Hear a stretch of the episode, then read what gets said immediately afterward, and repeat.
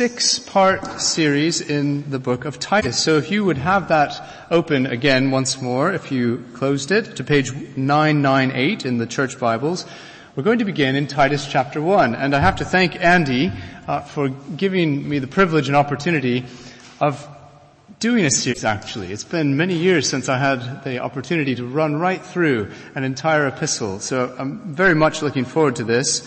And we'll have 6 weeks, taking these 3 chapters, 2 bits at a time, to work our way right through Titus, which is a really encouraging but also challenging epistle written by the Apostle Paul to Titus, his helper, his co-worker in ministry who's been left on Crete, and we'll think a little bit more about that context and setting next week. But Paul, writing towards the end of his life, encouraging a younger minister doing gospel work to continue to look to the grace of God in the gospel so that it might drive godly living. That's really the overarching theme for us over these next 6 weeks of evenings in Titus, is that training by grace, grace training, we could say, is what grows us in godly living. Grace training for godly living. That's what Titus seems to be about. And this evening we're going to just begin by looking at verses 1 to 4. But before we do that, I just want to fast forward a little bit and show you a few highlights, a bit of a trailer of what might be coming in these weeks ahead. Because there are 2 epicenters, 2 sort of gospel hearts that beat in these 3 chapters of Titus. And I want you to see them now. And I'd love it if you were able to be reading and maybe rereading this letter over the next month and more as we come back to it again and again in the evenings. Let me show you the first gospel heart that beats in chapter 2, verses 11 to 14. Do you see there? For the grace of God has appeared, bringing salvation for all people. And what does grace do? Verse 11, it trains us to renounce ungodliness and to live self-controlled, upright, and godly lives. Grace has appeared, and grace trains us to live godly lives. But it's that way round. It's grace that trains us for godliness. It's not trying to be godly and trying to work hard in order to please God, of course. There's a gospel heart beating here in chapter 2, verses 11 to 14. And we're going to have to keep that in view even this evening. But there's another wonderful little gospel heart that beats in chapter 3, verses 4 to 7. So if you cast your eyes down there with me, you see that word but. So Paul's shifting from verse 3, where he remembers what he was like as a sinner apart from Christ, and then into verse 4, but when the goodness and loving kindness of God our Savior appeared, He saved us, not because of works done by us in righteousness, but according to His own mercy. And Paul goes on. You've got to remember that's coming in chapter 3. God saved us not because of our own works, but because of His mercy. These gospel hearts that beat in chapters 2 and 3 of Titus show us that grace trains us for godly living. Grace in the gospel trains us for godly living. That's what Titus is all about.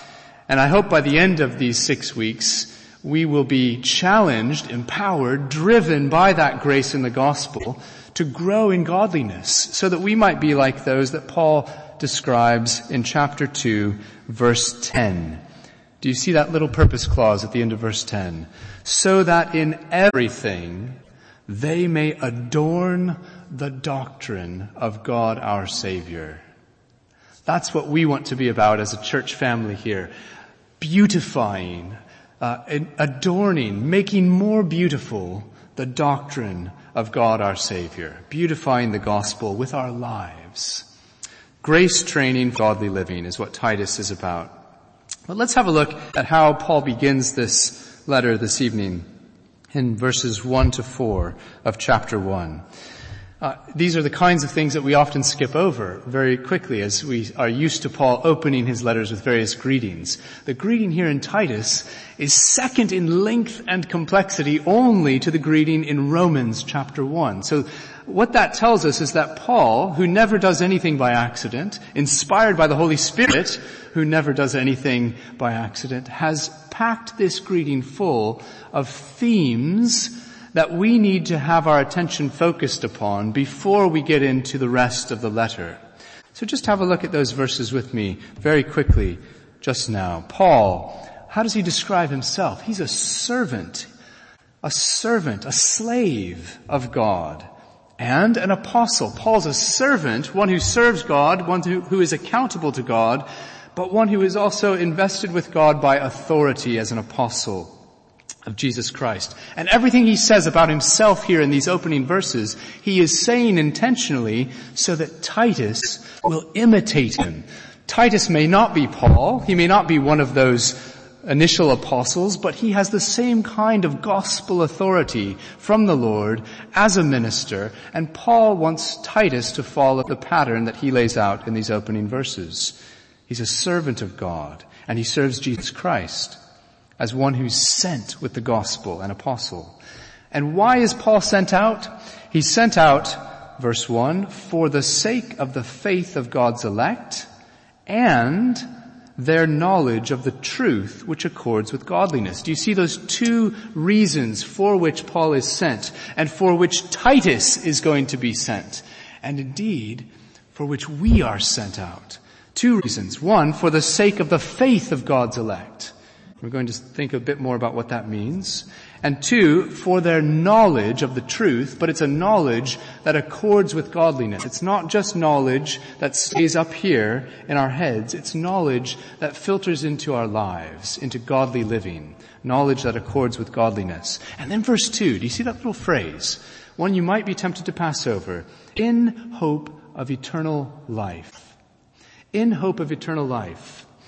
And the commentators have a lot to say about the options here with this little phrase and how it relates to what surrounds it. But what is going on with this phrase is amazing because this stands at the center of everything Paul's doing in this introduction. In here really means upon or on the basis of, if we tease it out, on the basis of the hope of eternal life.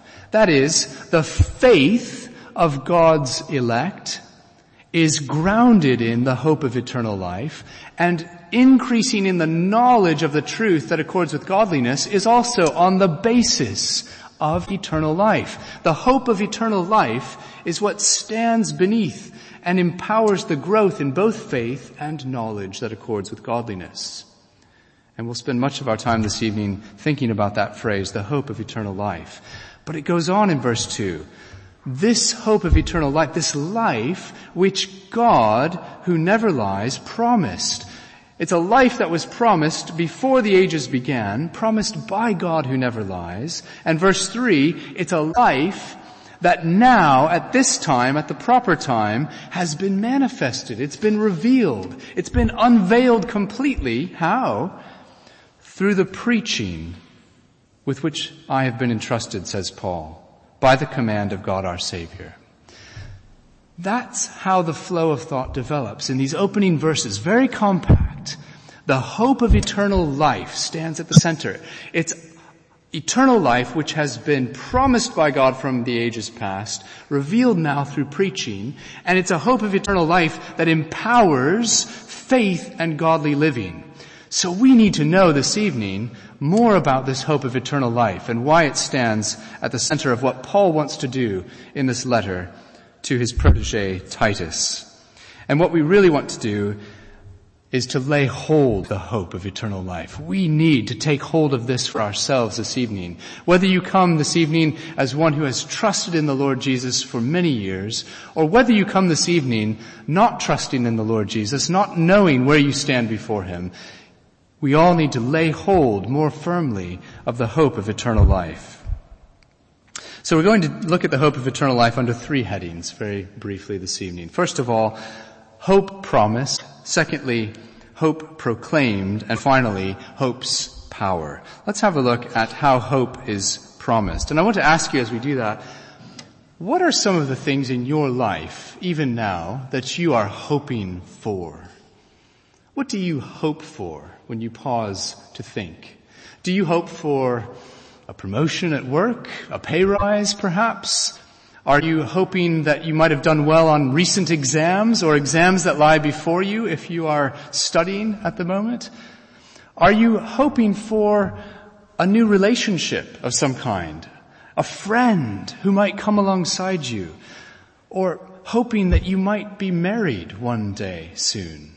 Are you hoping that you might have a nice holiday this summer, time to finally relax and get away from it all and spend some time with your family? What are you hoping for? What is your hope directed towards this evening?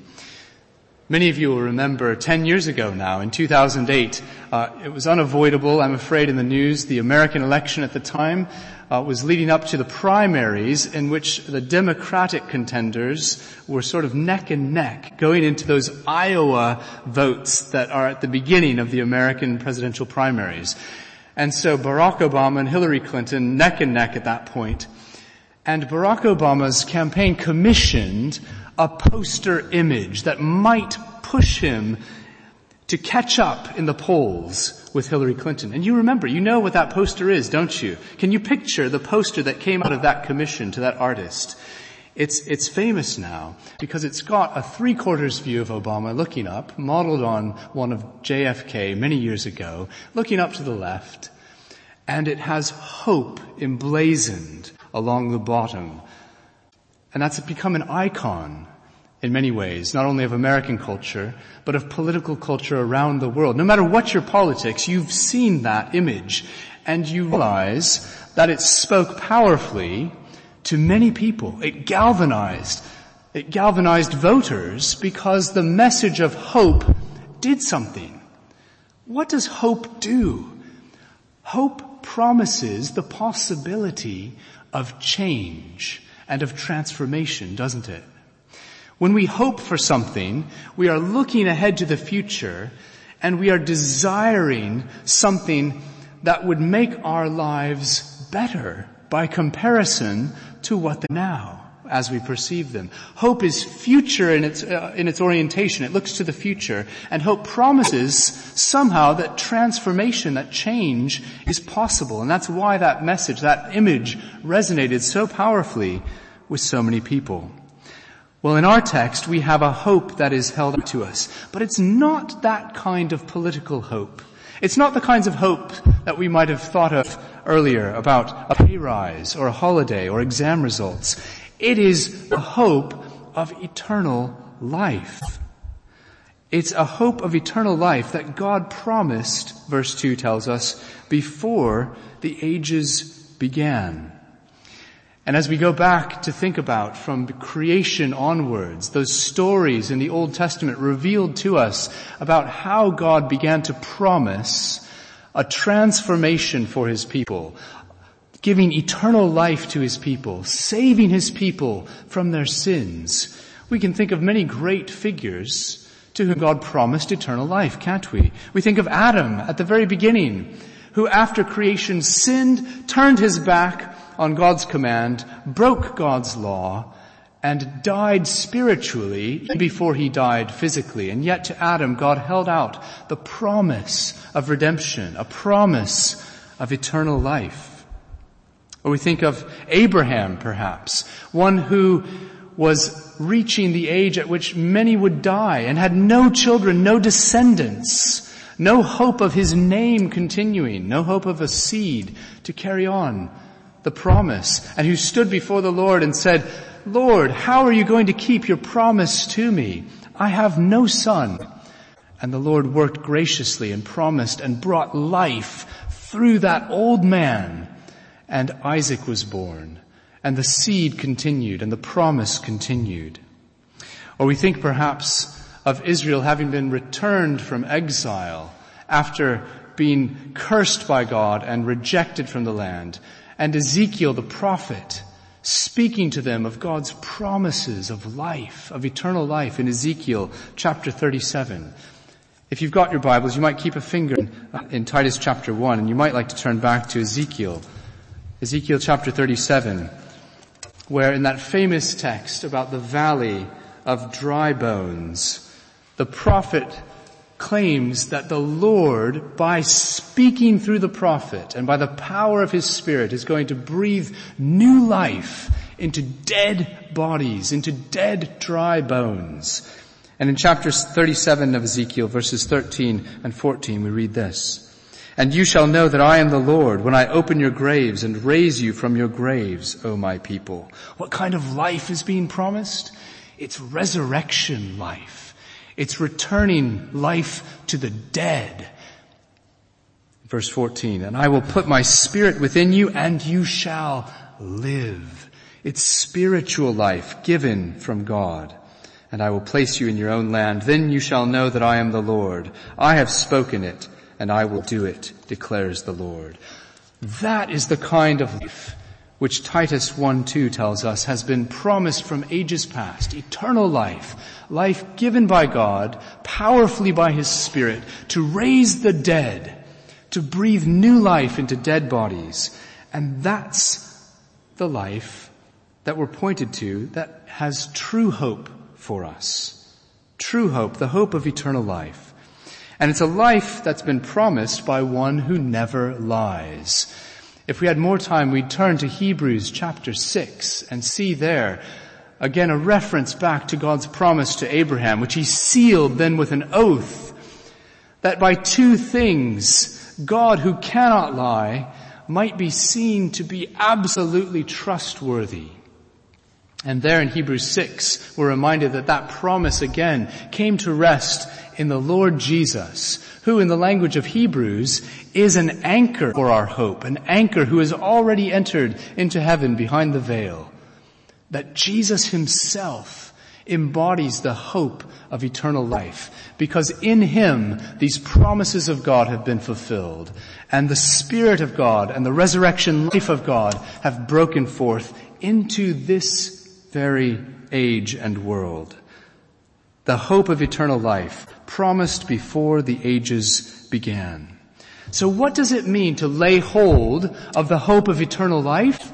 Well, it means that we need to lay hold of Jesus, that Jesus is the one who is the hope of eternal life. It's in his person and in his work that the Lord holds out to us the hope of eternal life.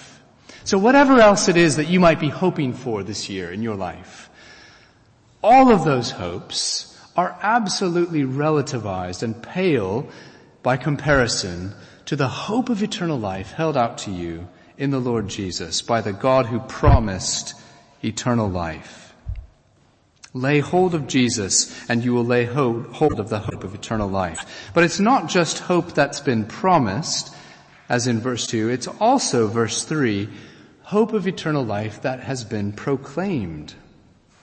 Hope that's been proclaimed. Some of you, like us in our family, might be fans of the Star Wars movies.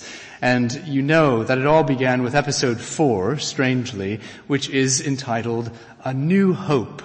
A New Hope. Lots of hope talked about in that movie. Everything from Princess Leia saying, "Obi-Wan Kenobi, help me, you're my only hope," to the very end when hope for a new era is proclaimed as the rebellion stands against the empire. A new hope is held out. A new hope is proclaimed because a victory has been won. Well, in verse 3, we're told that at the proper time, God who promised the hope of eternal life manifested that hope of eternal life. He revealed it. He unveiled it completely. How did he do so? Through preaching.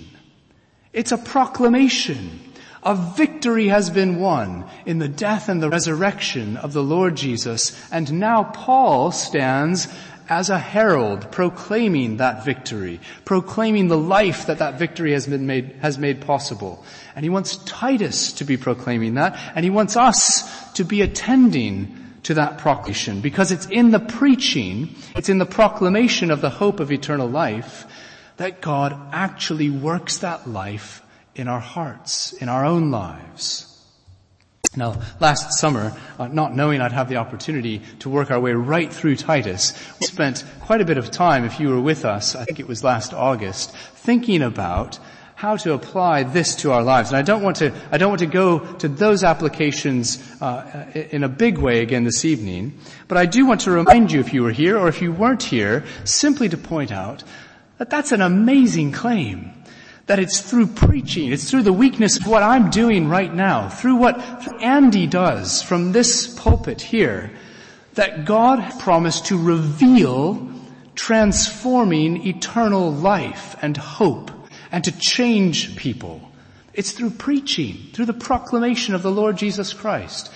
And that has implications for us and how we engage with preaching. So we thought a little bit about this last summer, about how it is that we prepare our hearts to come to hear the preaching, how it is that we prepare ourselves on a Saturday evening or on a Lord's Day morning before we come, so that we can be attentive, that we can be rested, that we can be ready to hear, how it is that we might be prayerful even as we listen, prayerful for the one preaching, prayerful that the Spirit might apply to our hearts just what we need to hear, prayerful that it wouldn't simply remain an exercise of understanding our heads, but that it would convict and transform our hearts as we listen to the preaching of the hope of eternal life.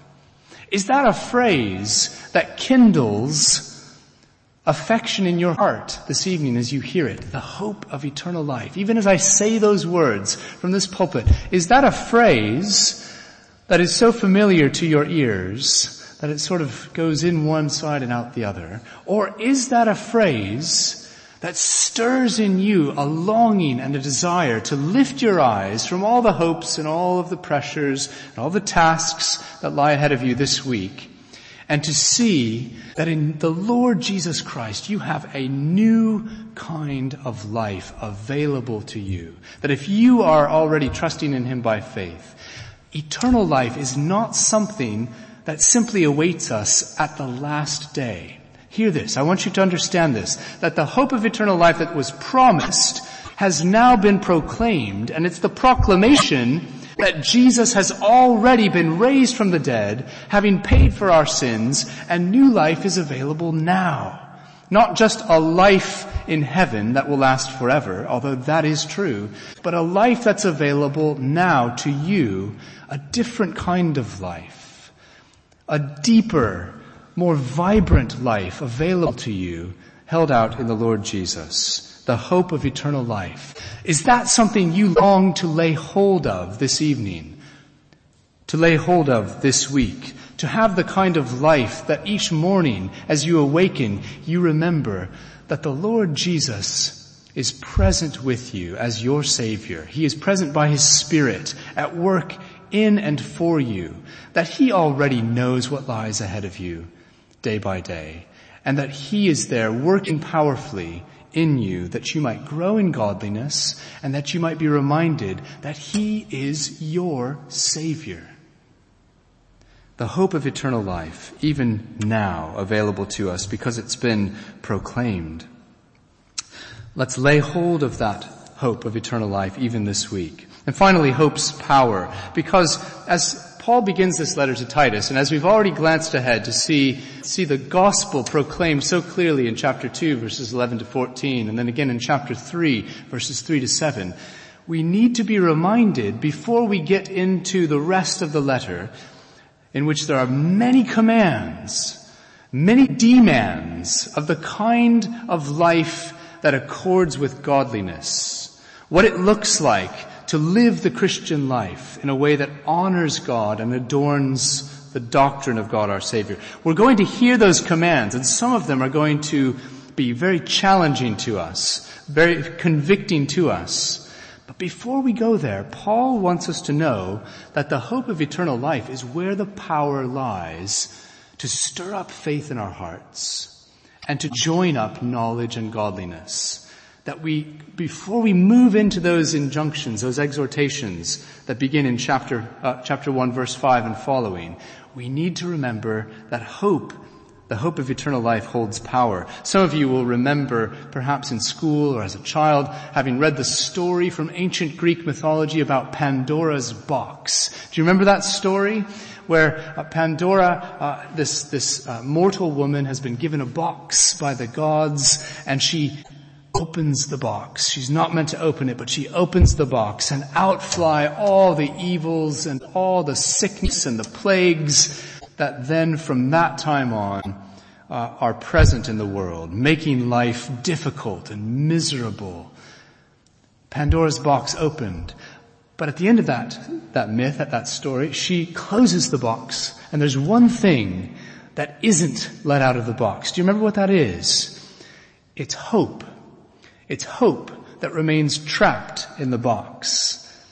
Some of you will also be familiar with the fact, perhaps, that Friedrich Nietzsche, one of those philosophers of the 19th century, who, whether you know his name or not, has set the agenda for modern and postmodern life, an agenda of cynicism and of nihilism, said that hope that was trapped in Pandora's box needs to stay trapped there, because all hope is false hope.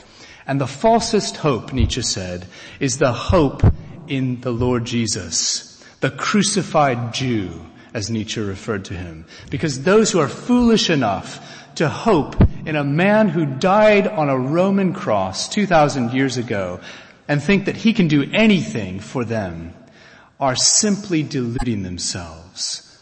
Hope is deceptive.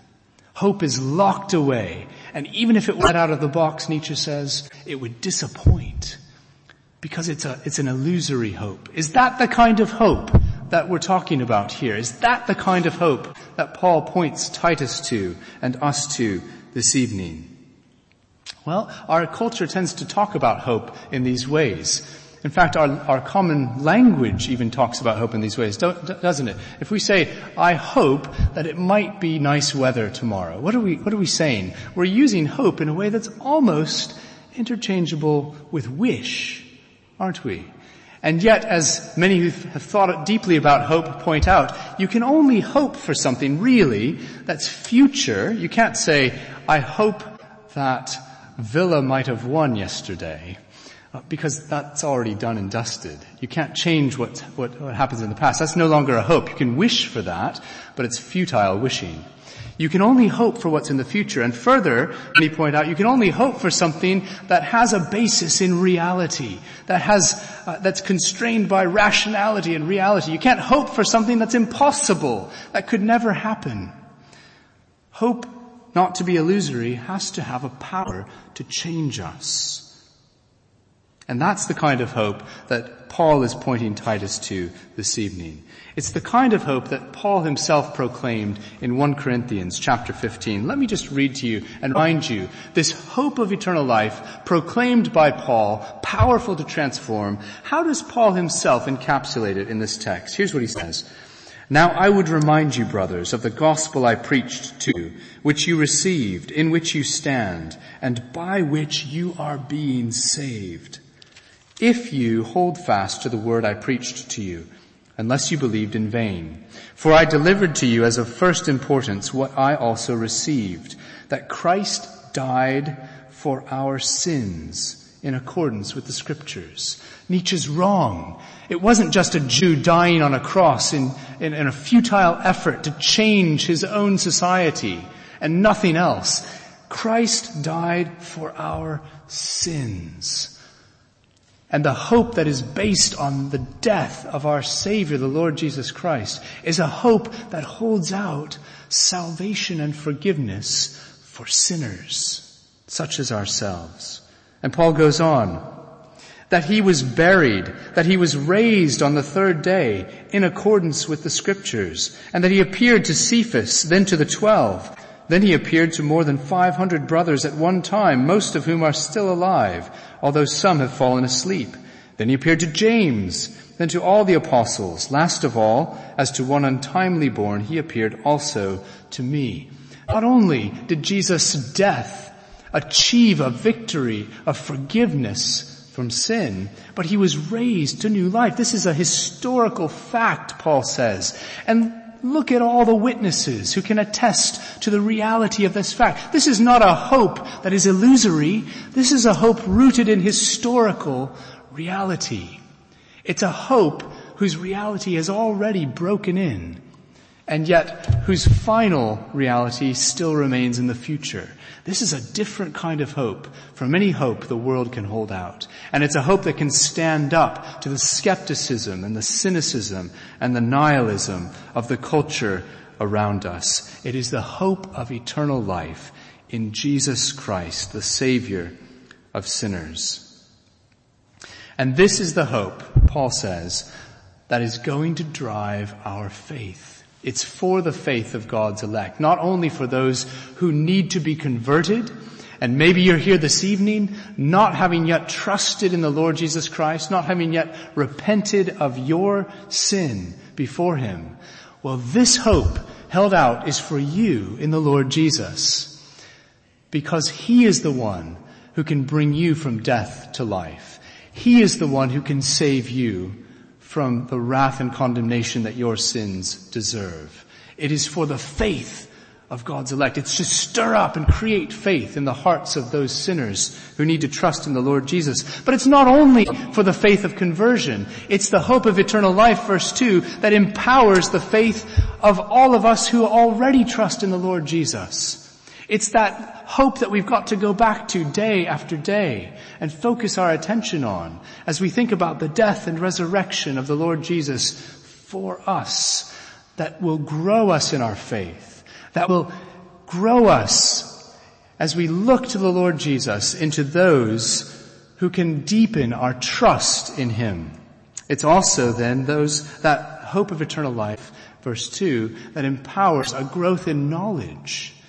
It's the kind of thing that makes us want to open up our Bibles and see all of those promises that are referred to here in our text that ultimately come to rest in the Lord Jesus Himself, and to grow in knowledge of the truth.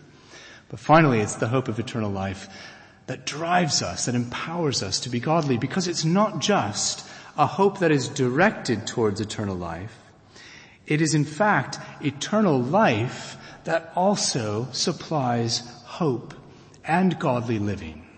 It's that kind of transformative life that our text speaks of, that will enable us to do what Titus is calling us to do, to be trained by grace to live godly lives that adorn the gospel. So this evening, as we close, are we those who need to lay hold of the hope of eternal life this week? Absolutely yes. No matter who you are in this room, you must lay hold of the hope of eternal life. You must lay hold of the Lord Jesus Christ, who offers to you eternal life now, eternal life promised by God the Father, eternal life achieved by the work of Jesus Christ the Son, and eternal life, as we'll see in Titus chapter 3, applied by the Spirit to our hearts. Lay hold of the hope of eternal life in the Lord Jesus this week. Let's pray. Heavenly Father, we thank you once again for your word. We thank you for this great promise of the hope of eternal life. And we pray, Lord, even now that you would be at work in our hearts and in our minds, helping us to see how desperately we need this quality of life, this kind of life that only comes from you, the life that's only found in the Lord Jesus. Lord, help us as we go from this place this evening, not only to seek life in ourselves, in our work, in our relationships, but to seek instead life found in the Lord Jesus. Help us to know the joy that life brings, the power to change that's available only because of the life that you offer in the Lord Jesus. And we pray, Lord, that you would strengthen us, that we might be people of great hope, hope that is rooted in reality and hope that is directed to a wonderful life available to us by your grace. And we ask it in Jesus' name this evening. Amen.